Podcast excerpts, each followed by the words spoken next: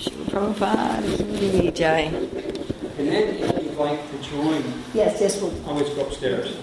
Namo Om Vishnu Padaya Krishna Prasaya Bhutale Srimati Bhakti Vedanta Swami mm-hmm. Nityananda Namaste Saraswati Deve Gauravan Puchani Visesta Sindhivani Paskacharya Satani Vandeham Shri Guru Shri Yuta Parakamalam Shri Guru and Vaishnavam Cha Shri Rupam Sadvajatam Sadhana Raghunatam Tam Sam Sajivam Sadvaitam Sadvaditam Pakajana Sarita Krishna Chaitanya Devam Shri Radha Krishna Padam Sadhana Vita Shri Vishakam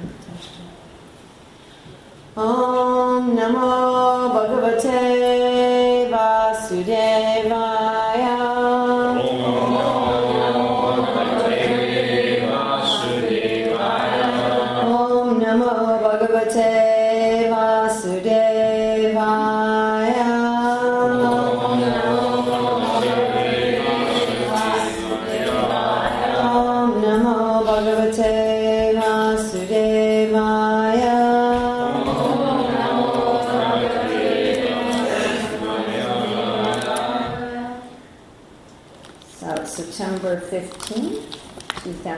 2013 in Honolulu, Hawaii.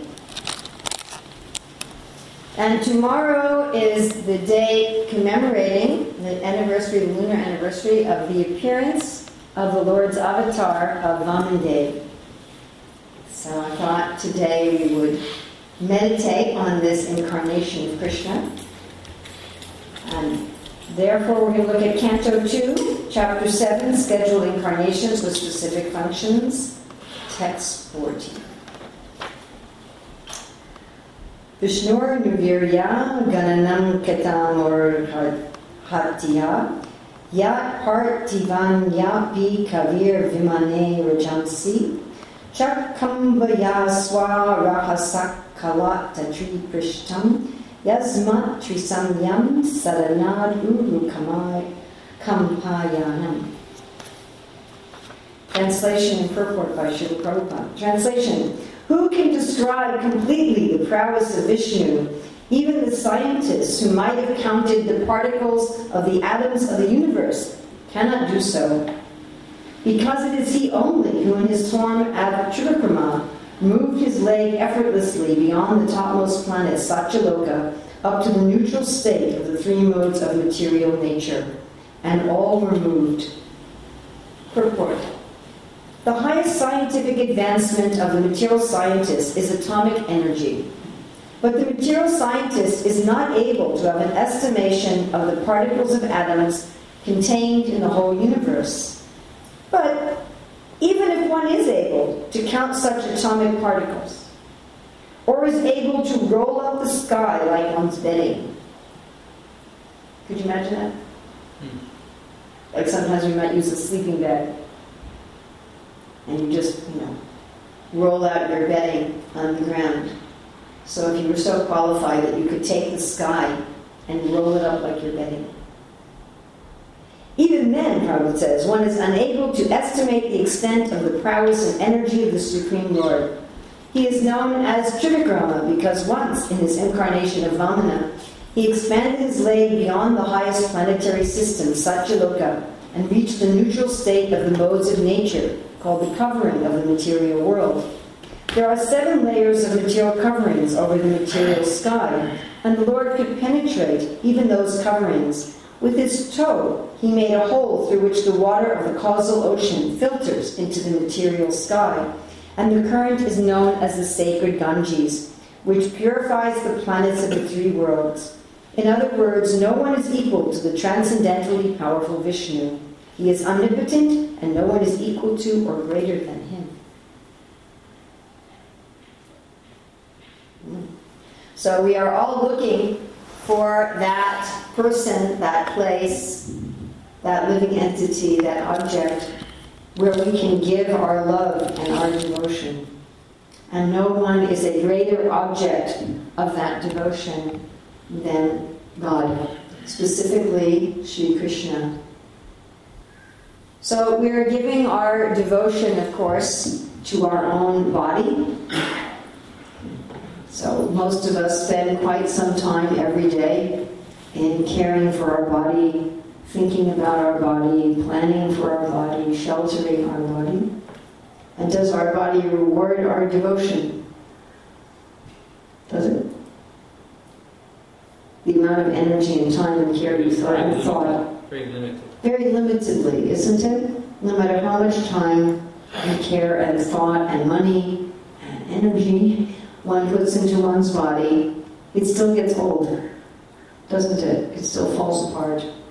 And eventually it will die. It doesn't matter how many, you know, organic lotions you put on it, or organic vitamins you eat, or how much jogging you do. I'm not saying that one shouldn't take care, but as an object of devotion, uh, the body will disappoint us, guaranteed. 100% guaranteed. I have a friend who sells computers. He says every time he sells computers, he tells people, your hard drive will fail. Guaranteed. He said, I can't tell you when or how, but I promise you it will fail at some point.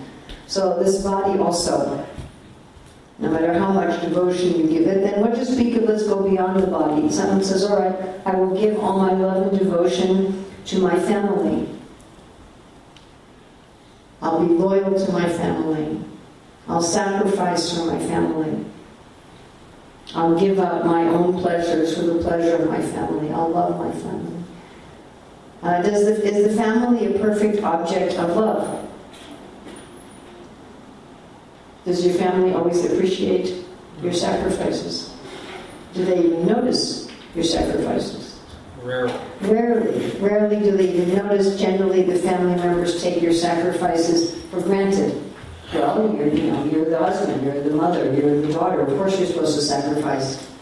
Why should I even notice what to speak of? Thank you. Right? And the family members also. And they will die, they will go their own way, they will have their own life. So then one thinks, let me give my love and my devotion to my country.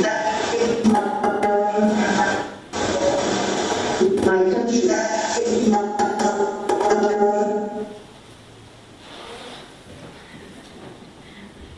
So that doesn't work so well either. People donate, people uh, give so much to their country that they're willing to fight in wars. Talk about a sacrifice. They're willing to risk losing their arm, their leg, their sanity.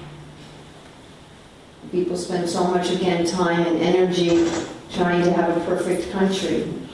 Does the country properly reciprocate our love? Is our country the proper object of our love?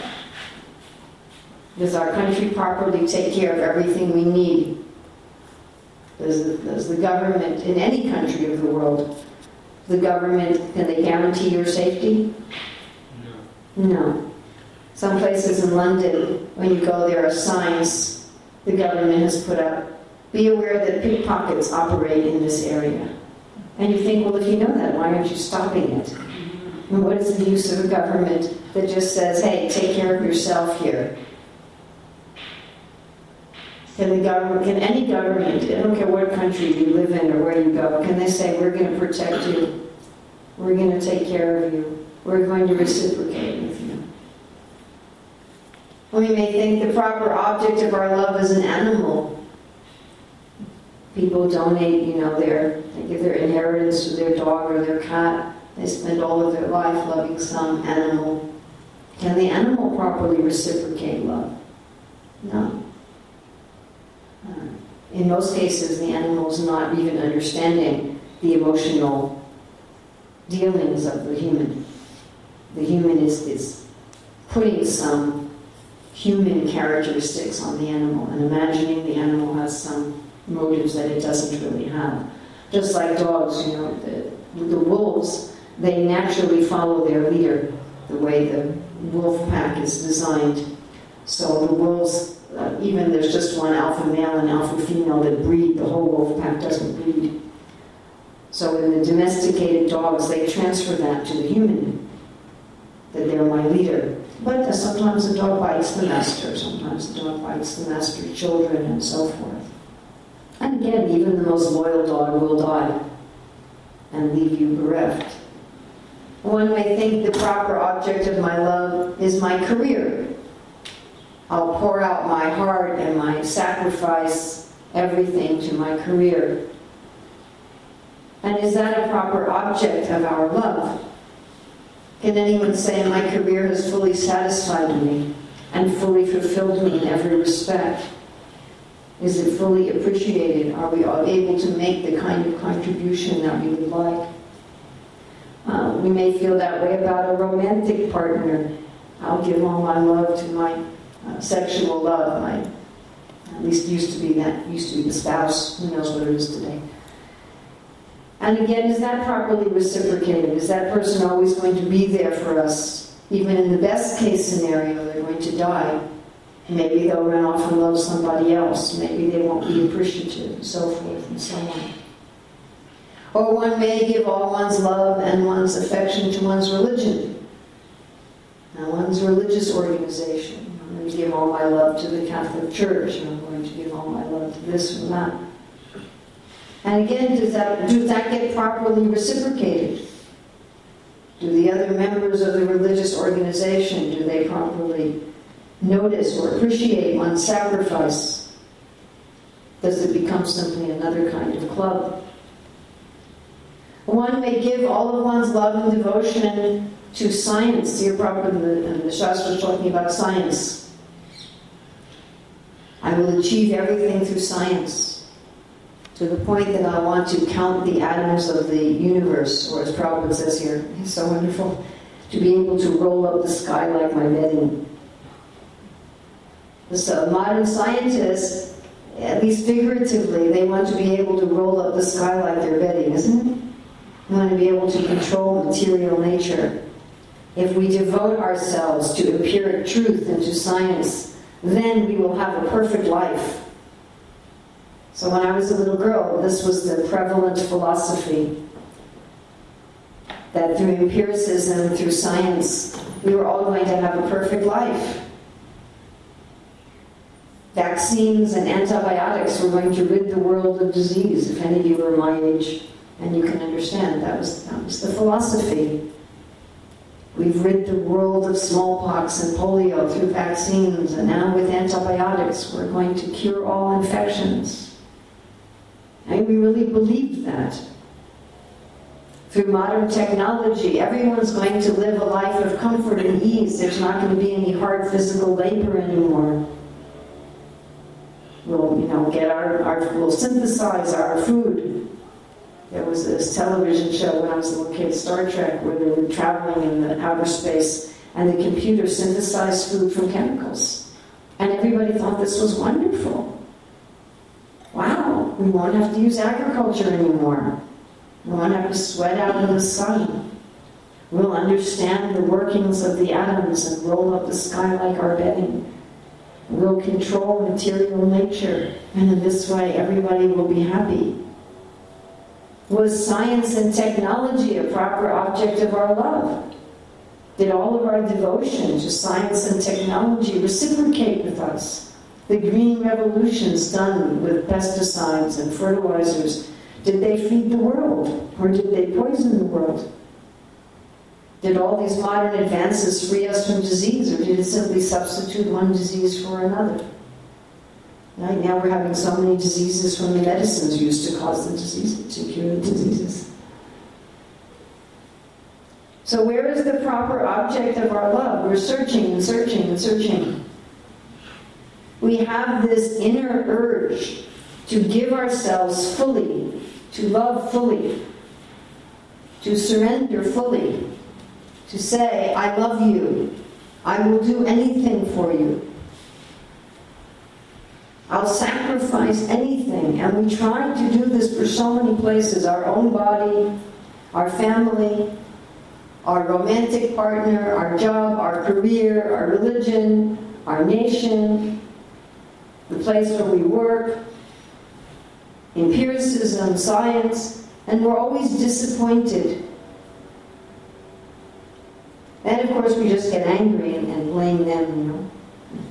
But here, Bhagavatam is telling us where to repose our love. And very specifically, there are so many religions in the world that will say, love God.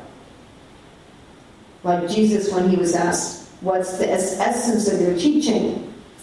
He said, To love God with all your heart and all your soul and all your might. But what does that mean? How do you do that? Who is this God that you should love? You're just going to end up trying to love a vague idea. So, most religions in the world, most spiritual societies, when they talk about giving your love to God, they have the right idea, but it's so vague that people don't end up doing it. And instead of loving God, in the name of loving God, they end up loving their body or their family or their romantic partner or their society or this or that, just like any materialist, but they call it loving God. They'll start saying, well, service to man is service to God. Building hospitals is service to God. Now, there's nothing wrong with building hospitals. We need hospitals. But because they don't have a clear idea of God, they can't actually love Him. So, one of the many wonderful and unique aspects of the Srimad Bhagavatam is it tells us who is God. Who is God very specifically? Beyond the light and the force and the energy and the knowledge and everything is in God and God is in everything. Who is He as a person? And when we read about, when we hear about, when we meditate on God as a person, we will naturally fall in love with Him. We're looking to fall in love with someone who's amazing. We're hoping my family is amazing, my romantic partner is amazing, my dog is amazing, science is amazing. We're hoping for that, but they're not really amazing. But Krishna is actually amazing. So here's one story of how Krishna is amazing. We're going to go through the basic story. It's a very long section in the Bhagavatam about Vamana, so we can't possibly tell all the details. This is just a summary. Uh, here in the second canto, there's just this one verse. If you really want to delve into the story, tomorrow is the appearance day of Vamanadeva. I suggest you go to the Bhagavatam itself and read the story in depth. So, in the universe, there's a constant competition between those who are in favor of the Lord and those who are against Him.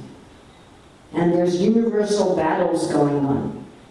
I mean, frankly, there's so much fiction in our modern society about intergalactic battles. But there really are intergalactic battles, and there really are the demigods fighting the demons throughout space and time. So one of many such battles uh, was done by the leader of the demon, Bali. Bali is an interesting person. He's not really an atheist. He's not really an evil person. He's not really an evil being. Uh, but for various reasons, he's the leader of the evil beings. He's the leader of those who are not only evil, but far more technologically advanced than we are on the earth at the present time. So he was waging a battle with the Devas. The Devas are the celestial beings who administer the universe under the authority of Krishna. So in other religions, they may be called angels or archangels or something like that. They're souls just like we are. They're not a different kind of being, ontologically speaking. Uh, but due to their great piety and their great situation and goodness, they receive this form. And most likely all of us have in some lifetime also been devas, and we may be so again, in fact. So it's, it's a particular life form that one can take. So the demons are fighting against the same with the demons. Those who are in demon bodies, that's just another body one can get in the universe. And we may also have these higher but higher in the sense of more technologically competent, stronger bodies like that living on higher planets, uh, but a lower level of consciousness body. So when they're fighting, uh, Bali it finds out that if he does the proper sacrifices, that he can take over the heavens without a fight. Because there's often these, these battles going on. There's, there's descriptions of these epic battles in the Bhagavatam that are really cool. but anyway, he finds that he can take over the heavens without a fight. by doing certain sacrifices, certain rituals. So he does that, and he becomes so powerful that when he enters into the planets of the Devas, they see him and they just run. They say, We're not going to fight. And the Devas assume different forms so they can get away secretly. They assume the form of like birds so they can just you know, go to another planet without anyone noticing. Maybe someday somebody will make a movie on these stories from the bottom. I mean, that'd be nice. Instead of just fictional movies. So Bali establishes himself as the king of heaven. Now, this heaven is not the ultimate spiritual world, it's a material heaven. It's just like people talk about coming to Hawaii as paradise. But that doesn't mean that Hawaii is literally paradise. It's still part of the Earth planet. You follow? I mean, it's a nicer part of the Earth planet than, say, you know, Denver or Boston. But it's not really heaven. People still get old here, people still die here. Courtesy of Captain Cook, we have mosquitoes here and so forth. So these heavenly planets, they're still within the material universe. They're not really the ultimate heaven. But anyway, Bali takes it over, which means he's now basically ruling the universe. He's now in charge of how everything's working, all the sun and the rain and the wind. He's the chief, becomes the chief of the Devas. But the problem is that he really wasn't supposed to be chief of the Devas. He the universal rules. He didn't break the universal rules, so to speak, but he kind of went in the back door. He didn't go through the whole process. So Krishna is really interesting. Krishna runs the universe according to a set of rules, and anyone who follows those rules, even if they're an atheist, will get the result of those rules. And in fact, one of the main mentalities of the, of the demons or the atheists is they try to figure out the rules of the universe so they can get what they want without thinking about the rule giver behind them. Something like what I did in school, where I tried to figure out okay, what do I have to do so that the teachers will let me do what I want? What kind of grades do I have to get? Did any of you do this kind of thing? What kind of papers? How, what, what, what rules is, is the game here? What game's going on here? And I learned how to play the rules of the game. So I remember one of my teachers in high school who said, You don't have to come to class anymore. She said, You can come to class once every two weeks and take your exam, and otherwise you can do what you want. So I wasn't really trying to please the teacher, I was just trying to game the system. You, you follow? You understand? So a lot of lawyers do things like that. They study the law so they can find the way to get what they want without really following the intent of the law. So that's the mood of the demons. The mood of the demons is how can I use the laws of the universe to get what I want? Whereas the laws of the universe are really meant to bring us to love of God. But they're thinking, how can I use the laws of the universe to be rich and famous and powerful?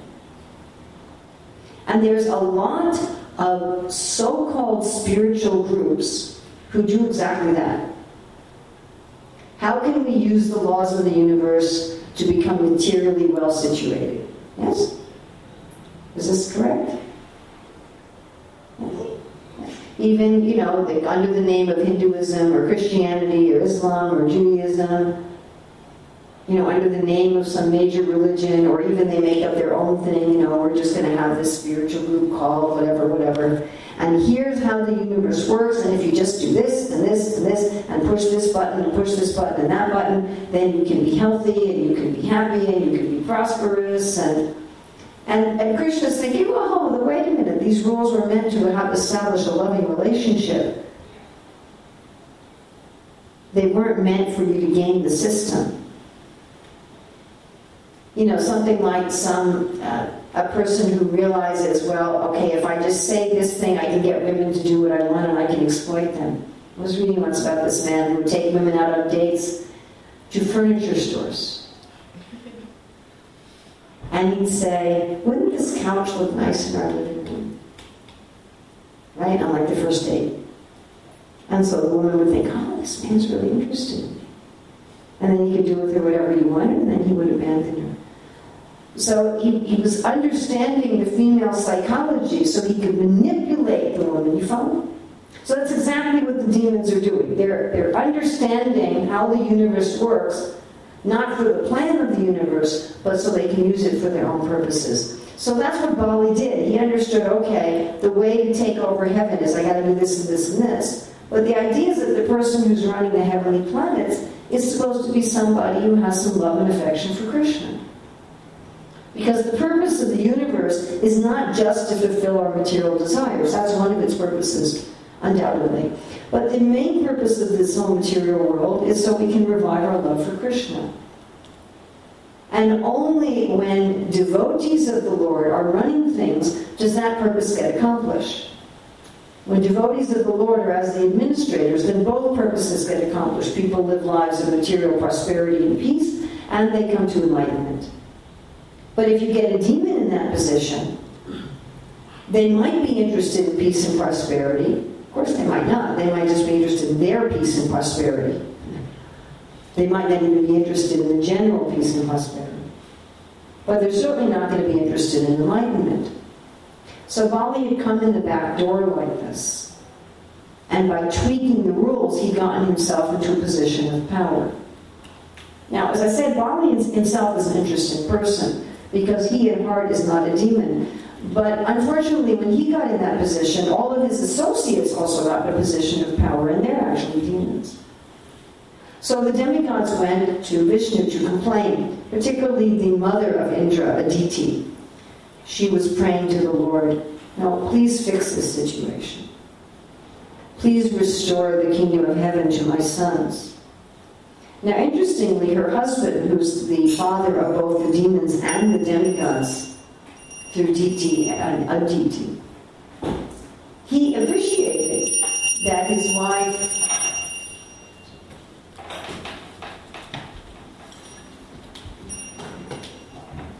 wanted to restore Indra to heaven for the sake of the good of the universe, but he also saw that she was mixed that part of her motive was just family attachment. You know, it was kind of interesting. But he said, okay, this is the way you do it. Ah, she, punched. This is the way you do it. You perform this particular ritual and this particular austerity, and that way Lord Vishnu will come and fulfill your desire. So she did that, and as an interesting aside, which we're not really going to get into, but some people talk about how that in a Vedic society that women were not engaged in spiritual activities. But we find that the Bhagavatam, there's very specific instructions for women like Aditi to engage in sacrifice and chanting of mantras and worship and basically priestly activities. So Aditi was engaged in these activities, and Lord Vishnu personally appeared before her. When he did, she fell flat on the ground to offer dandavats, which is another aside. Some people say women shouldn't offer dandavats, but there it is in the Bhagavatam that Aditi offered the full dandavats on the ground to Lord Vishnu. She was in great ecstasy. And Lord Vishnu says, I already knew what you wanted, and I am going to appear as your son, so I'll become the brother of Indra. And I will trick Bali into giving the heavens back to Indra. So because Krishna doesn't want to violate his own universal laws. So if a demon follows the universal laws, Krishna doesn't want to just come and say, okay, get out. If he's going to, to put things back in order, he wants to do it by following the universal laws. He wants people to have faith in the laws of the universe. He doesn't want people to think, well, I'll follow universal laws and then God will just come and, you know, do whatever he wants then there'd be chaos in the universe. So indeed, Krishna appears as the son of Aditi. He appears as this little Brahmin boy, Vamana, which means little dwarf, little boy.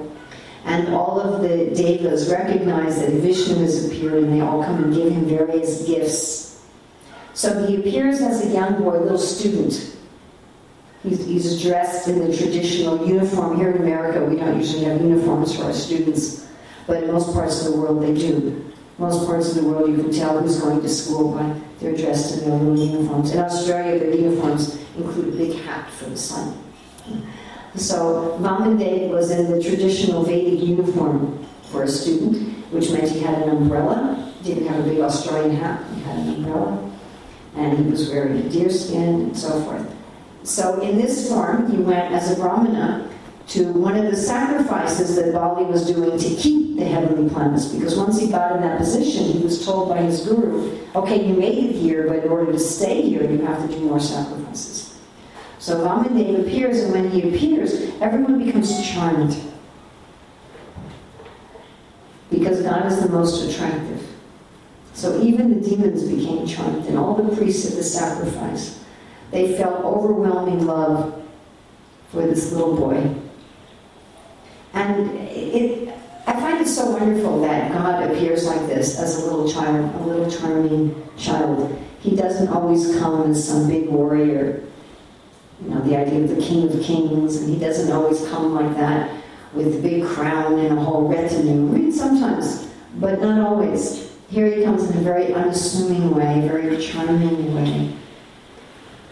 And he comes to the sacrifice of Bali, and Bali is uh, a, the king of heaven, and he understood that one of the laws of the universe is that priests and Brahmins and students should be given charity, they should be taken care of. Just like even in our modern society, we have the concept that we should pay for education, that the society in general should pay for education. So we do that in America pretty much exclusively through taxation which was also done in Vedic society. People paid taxes to the government, and the government then paid the educators. But in Vedic society, the students would also go begging, and people would give charity directly to the students for their education. So Bali understood this principle that when a young child, a student comes, that you're supposed to give them some charity so that they can have free education. But it went beyond that because he really fell in love with Vamana. This is because at heart, Bali is not a demon. Bali is a devotee. And so he said to Vamana, whatever you want, you can have. Whatever you want, you can have. So this, of course, is one of the ways that spiritual life can begin when one says to the Lord, whatever you want, you can have. My dear Lord, from this day on, I am yours. I am surrendered to you. I am your servant. And indeed, Bali is the epitome or the exemplar of this total surrender. So he says to Vamana, whatever you want, you can have. Now, Bali's guru, interestingly, although he engaged Bali in sacrifice for Vishnu, because that's part of the universal laws, he didn't have any love for Vishnu. He was just following the rules to game the system. And therefore, when Vishnu actually showed up and said, okay, give me everything, Bali's guru said, wait a minute. He said, I was doing these sacrifices just ritualistically for my own benefit. I didn't expect you to really show up. I mean, this can happen, even if you're so called religious, isn't it? Right? Oh, Krishna, I give you everything, whatever you want from me, I will do. And then Krishna stood in front of you and you saw him eye to eye. He said, Okay, I want the next 24 hours, whatever I say you're going to do, right? What would you react? Would you say, Yes? Or would you go, Uh oh, now I'm in trouble? So Bali's guru went, Uh oh. He said to Bali, This is Vishnu.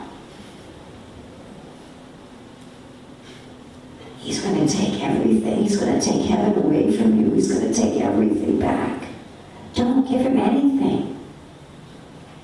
And Srila Prabhupada comments that what Bali's guru was thinking was, Bali's maintaining me. If Bali loses everything, I'm going to lose my job. And I won't have any way to eat. That was his calculation. So Bali gives a whole list of what he could offer Vamana. You can have this, this, this, this, this.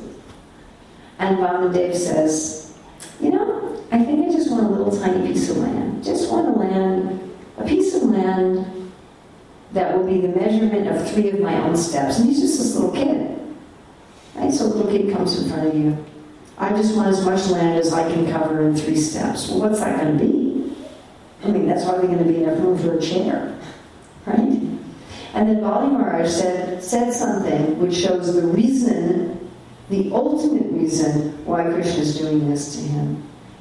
You know, superficially, Krishna is doing it to restore the heavens to the devas. But really, Krishna's doing this to help out his devotee Bali, who got kind of attached.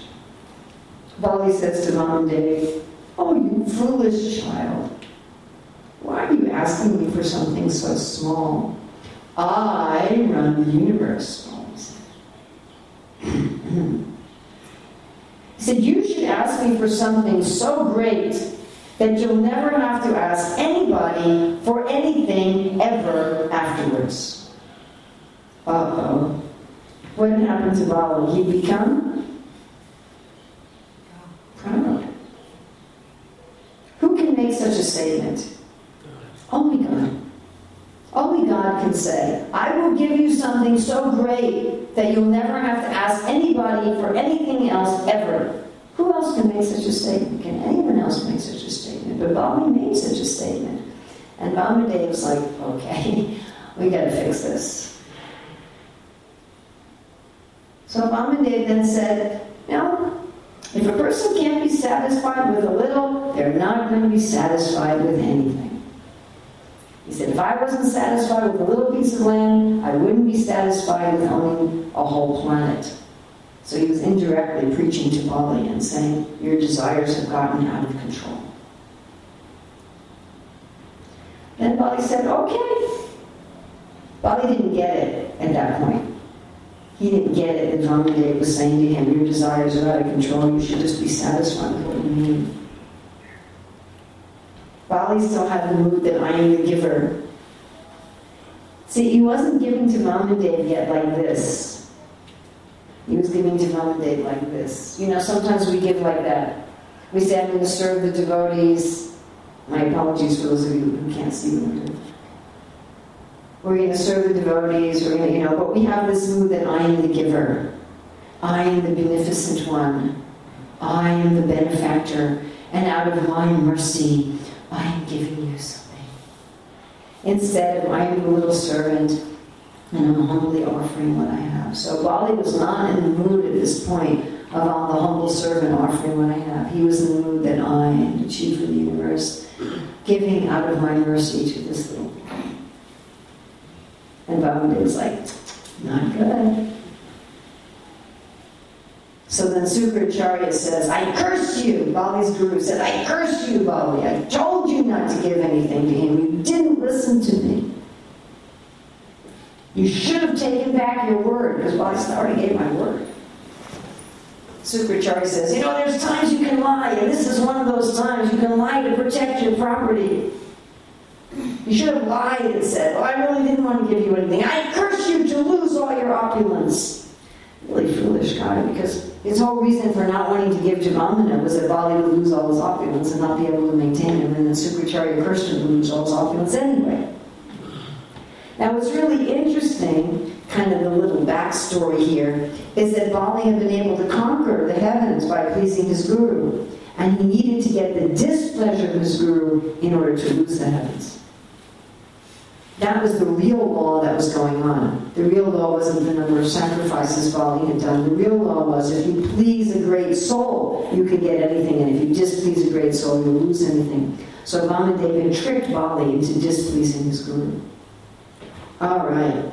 Then Vamana starts changing from a little boy into this huge form where the earth was his foot and the upper limits of the sky was his hair, and his eyes were the sun and moon, and his body encompassed the whole universe.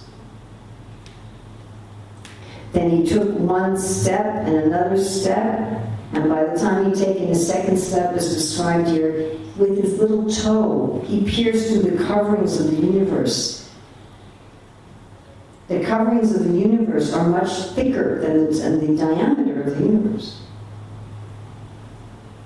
There's a covering of solid matter, then liquid matter, radiant energy, gaseous matter, ether. There's a covering of mind, of intelligence, of ego, and there's a covering of undifferentiated material nature. And each is ten times thicker than the one before. So how could, with your toe, could you pierce through all of them? Imagine how big his toe must be. And on the other side is spiritual water, called the causal ocean, which then came through the coverings and went on different planets, including this one as the Ganges River. And then Vaman said, okay, I took two steps. In those two steps, I've covered everything in this entire universe, but you promised me three. You're a liar. You're a cheater. You can't fulfill your word. Because Bali was also very proud. I keep my promises. I own the universe and I keep my promises. And Bali is saying, wait a minute, you thought you owned everything, but you didn't even own enough to give me three steps. You only owned enough to give me two, and you couldn't even keep your promise. So what was Vaman doing to Bali? He was cutting down his pride. Now Bali, because at heart he was a devotee, he was very grateful that his pride was cut down. And even Vaman then really humiliated him. He arrested him. He said, You're a liar and a cheater. You broke your promise. And Bali accepted. He didn't fight. He didn't try to, to uh, defend his ego. He accepted, Yes, I was a fool. And finally, he says, My dear Lord, I think I have a place for your third step. He said, One can say that the owner is different from that which is owned. So, although I owned the universe, your covering of the universe did not include me, the owner. And therefore, there's still one place that you haven't claimed. You haven't claimed me. Now, please put your third step on my head. So, this is the wonderful story of the Lord as Vamana. And can we not fall in love with such a Lord? He's so sweet, and he's so clever, and he's mischievous, and, and uh, tricky, and wonderful. He's great, he's powerful, he's huge, and yet he's tiny, he's lovable, he's awe inspiring. He's everything that we're looking for in where we should repose our love. And when we repose our love in Him, it will be fully reciprocated.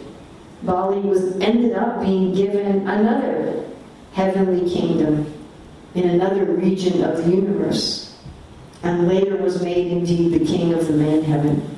His even his material desires were fulfilled beyond estimation, and he achieved not only enlightenment, but he achieved full unlimited ecstasy in love of God. So there are so many wonderful stories of the unlimited incarnations of Krishna. And each story, as we read them, as we hear them, as we meditate on them, we should come to think, yes, that's the person to whom I want to give my love. That's the person to whom I want to give my loyalty, to whom I want to sacrifice everything, and who I know will actually reciprocate. So I think now we have Arti, yes? Thank you very much. Uh, Um, What? We're getting late, so. Oh, you're late. I was being, I was being very good to finish exactly Really? at six thirty. I was trained like that in high school. So, but you're late. Also, we're going to have a, a general discussion time upstairs, I think, at what, seven fifteen? Yes? Yeah, right after the Nrsimhadeva prayers. Right after the sing Yeah, those that want to come, go to the front of the line, get our place of prasadam. And then take your plate up to Prabhupada's room. Okay, we'll have prasadam up there, and we can have like a general discussion up there. But anything anyone now wants to discuss? So what happened when the, when Vamana's toe pierced all the covers in the universe, and the, all these calls of water started to come down, that, that could have caused great, great devastations. What, what happened? Oh, that's a whole other story. That's a whole other story. So the Ganges, of course, it first went to the higher planets, and parts of that water are carried through the universe by the demigods and spaceships. And it was was the, those waters were going to come to the Earth planet. Actually, they, they were going to come to the Earth planet by the prayers of uh, Bhagirath when they were going to come to the Earth planet, there was a fear that they would damage the Earth. So Bhagirath asked Lord Shiva to carry those waters on his head and break the force of their fall. But that's a whole other, that's another half an hour I don't think you're going to be that late with the RTM. No. what happened when he put his uh, third step on Bali's head? When I was a kid, uh, the story was he was pushed down. Yes, yes. Well, see, I stopped because it was six thirty, so I shortened things. Yeah, he pushed Bali down to the lower planets, but these are subterranean heavenly planets. They're not. They're, they're described in the Bhagavatam as being more opulent than Indra's heaven. And they were really the suitable places for demons. Although Bali's not a demon, he had all of his demon associates. And Indra's heaven wasn't the right place for them, wasn't where they belonged. They were really out of their element. In the subterranean heavenly planets, the demons get to enjoy opulences greater than that of Indra, but they don't have any universal control. They can't bother anybody.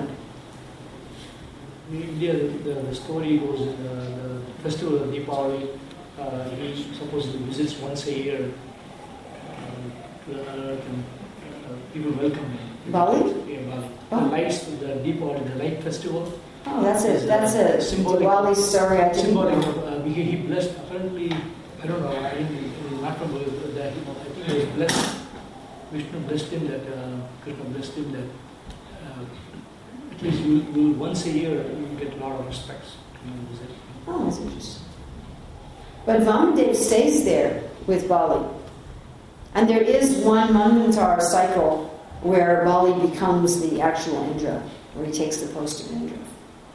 It's just basically Vamadev said, it, you know, you, you um, as they say in the UK, you jumped the queue. Like you say, if you want to go upstairs and you can go to the front of the line to get your plates. Hmm. I wonder if somebody will go to the front of the line to get their plates and never go upstairs. So, you know, Bali Maharaj basically went to the front of the line. It wasn't his turn to be Indra, and he, he went out of turn. Vamde says, you know, you'll get a turn to be Indra, but not right now. Let this Indra finish his turn, and another one Manvantari will be Indra. And, and for now, you can enjoy even greater opulence in the subterranean planets.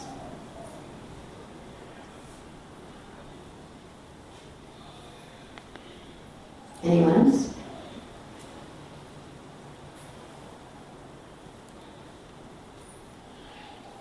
Can you speak a little bit about the significance of the foot on the head?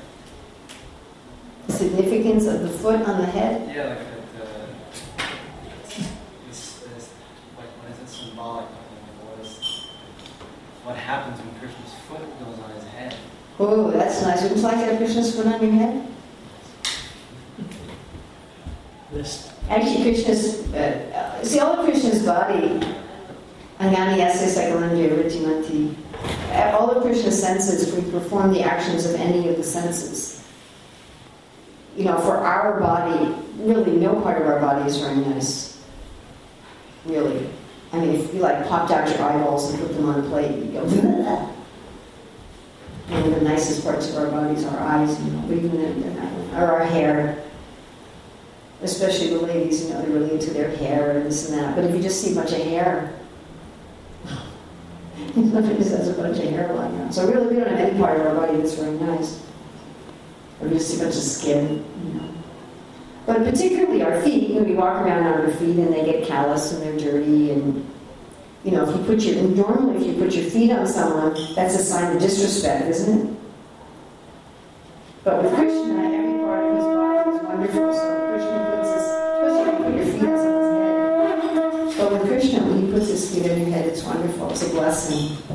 So it's a great blessing. The devotees even like to take the particles of dust that have fallen from Krishna's feet onto the ground and just take that one particle of dust and put it on their head and just be proficient school. So I think now we're going to have our team. Hare Krishna. All voices should go